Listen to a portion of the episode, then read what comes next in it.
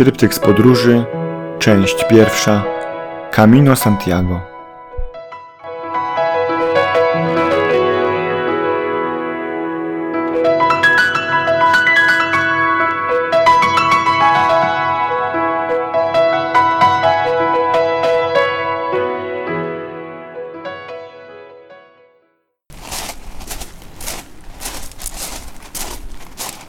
Piątek, 14 maja 2010 roku, dzień drugi. San Sebastian Zumaya. Czyli nie ma tego złego. Postanowiłem ostatecznie obrać drogę środka i przejść 1,5 dnia. Wychodzi około 36 km z noclegiem w Zumaya. Oczywiście znów zaczęło się od deszczu.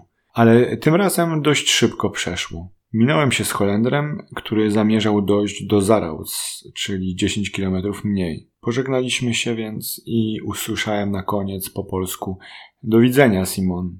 Z każdą minutą pogoda się poprawiała. Droga tym razem w większości wiodła przez miasta, zatem widoków było mniej niż ostatnio. Dość szybko pozostawiłem resztę w tyle. Tylko na horyzoncie pozostał jeszcze młody Hiszpan. Wiedziałem, że muszę dziś zrobić około 10 km więcej niż reszta, stąd pośpiech. Najgorsze są duże spadki terenu. Łatwiej byłoby zbiegać, ale jest za ślisko. Po kilku takich manewrach dość mocno rozbolała mnie noga. Na szczęście meta się zbliżała. Zumaja to bardzo ładne portowe miasto i przyjemnie się po nim chodziło. Ucieszył mnie także dobry czas. Było dopiero kilka minut po 17. Niestety zawsze musi być jakieś ale. Tym razem po prostu schronisko było zamknięte. Okoliczni mieszkańcy nie byli mi w stanie wytłumaczyć dlaczego, a raczej co bardziej prawdopodobne, to ja nie byłem w stanie zrozumieć. Ale zachowywali się tak, jakbym po prostu nie powinien się temu dziwić. Jedyna pociecha, że najbliższe schronisko jest za dwa kilometry. Nie zastanawiając się długo, ruszyłem z kopyta. I rzeczywiście było. Santa Clara. Prywatne, drogie, średnio sympatyczne miejsce do spania. Ale w takich sytuacjach nie ma się wyboru i bierze się co popadnie. Niestety wewnątrz było jeszcze gorzej.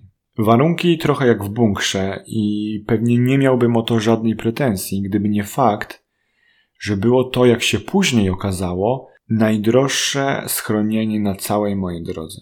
Dodatkowo upchnięto nas jak szprotki, wykorzystując każdy metr kwadratowy maleńkiego pokoju. Dopiero wewnątrz dowiedziałem się, że nie jestem tu sam. Resztę stanowili ci, którzy wyszli dzień za mną, ale nie mieli za dużo siły i zostali w połowie drogi. Miałem nocować z dwiema Szwedkami, na oko jakieś 55 lat, i z Koreanką, która jak się później okazało, jest o wiele starsza niż na to wygląda. Wielkim plusem całej tej sytuacji było to, że nareszcie zapanował angielski i to taki w pełni dla mnie zrozumiały. Może tylko Jean, Koreanka, niewiele rozumiała, ale miała magiczny elektroniczny tłumacz koreański, dzięki czemu dogadywaliśmy się mimo niewielkich trudności. Szwedki natomiast okazały się przesympatyczne i do tego bardzo zabawne. W zasadzie dowiedziałem się, że nie planują dłużej tu być. Z Zumaya mają jechać do Bilbao i Santander, trochę pozwiedzać i wrócić do domu. Mają taki plan, żeby co jakiś czas wracać na kamino. Póki co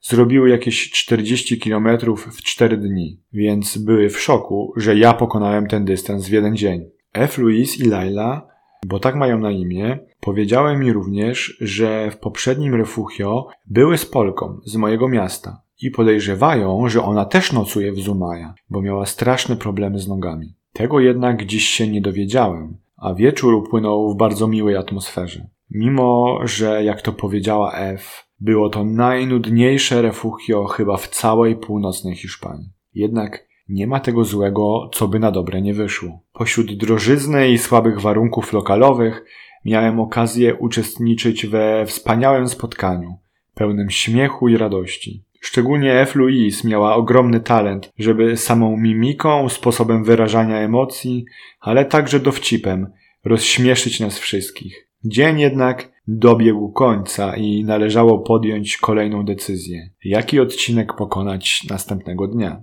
Czy wrzucić na luz i przespacerować się 13 kilometrów, a może wykorzystać siły i przejść 45? I tak źle, i tak niedobrze.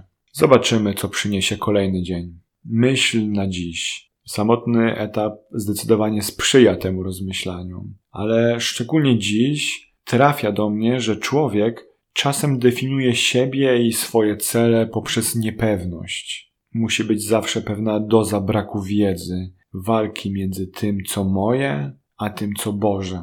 Całe życie uczymy się rozpoznawać, które jest które.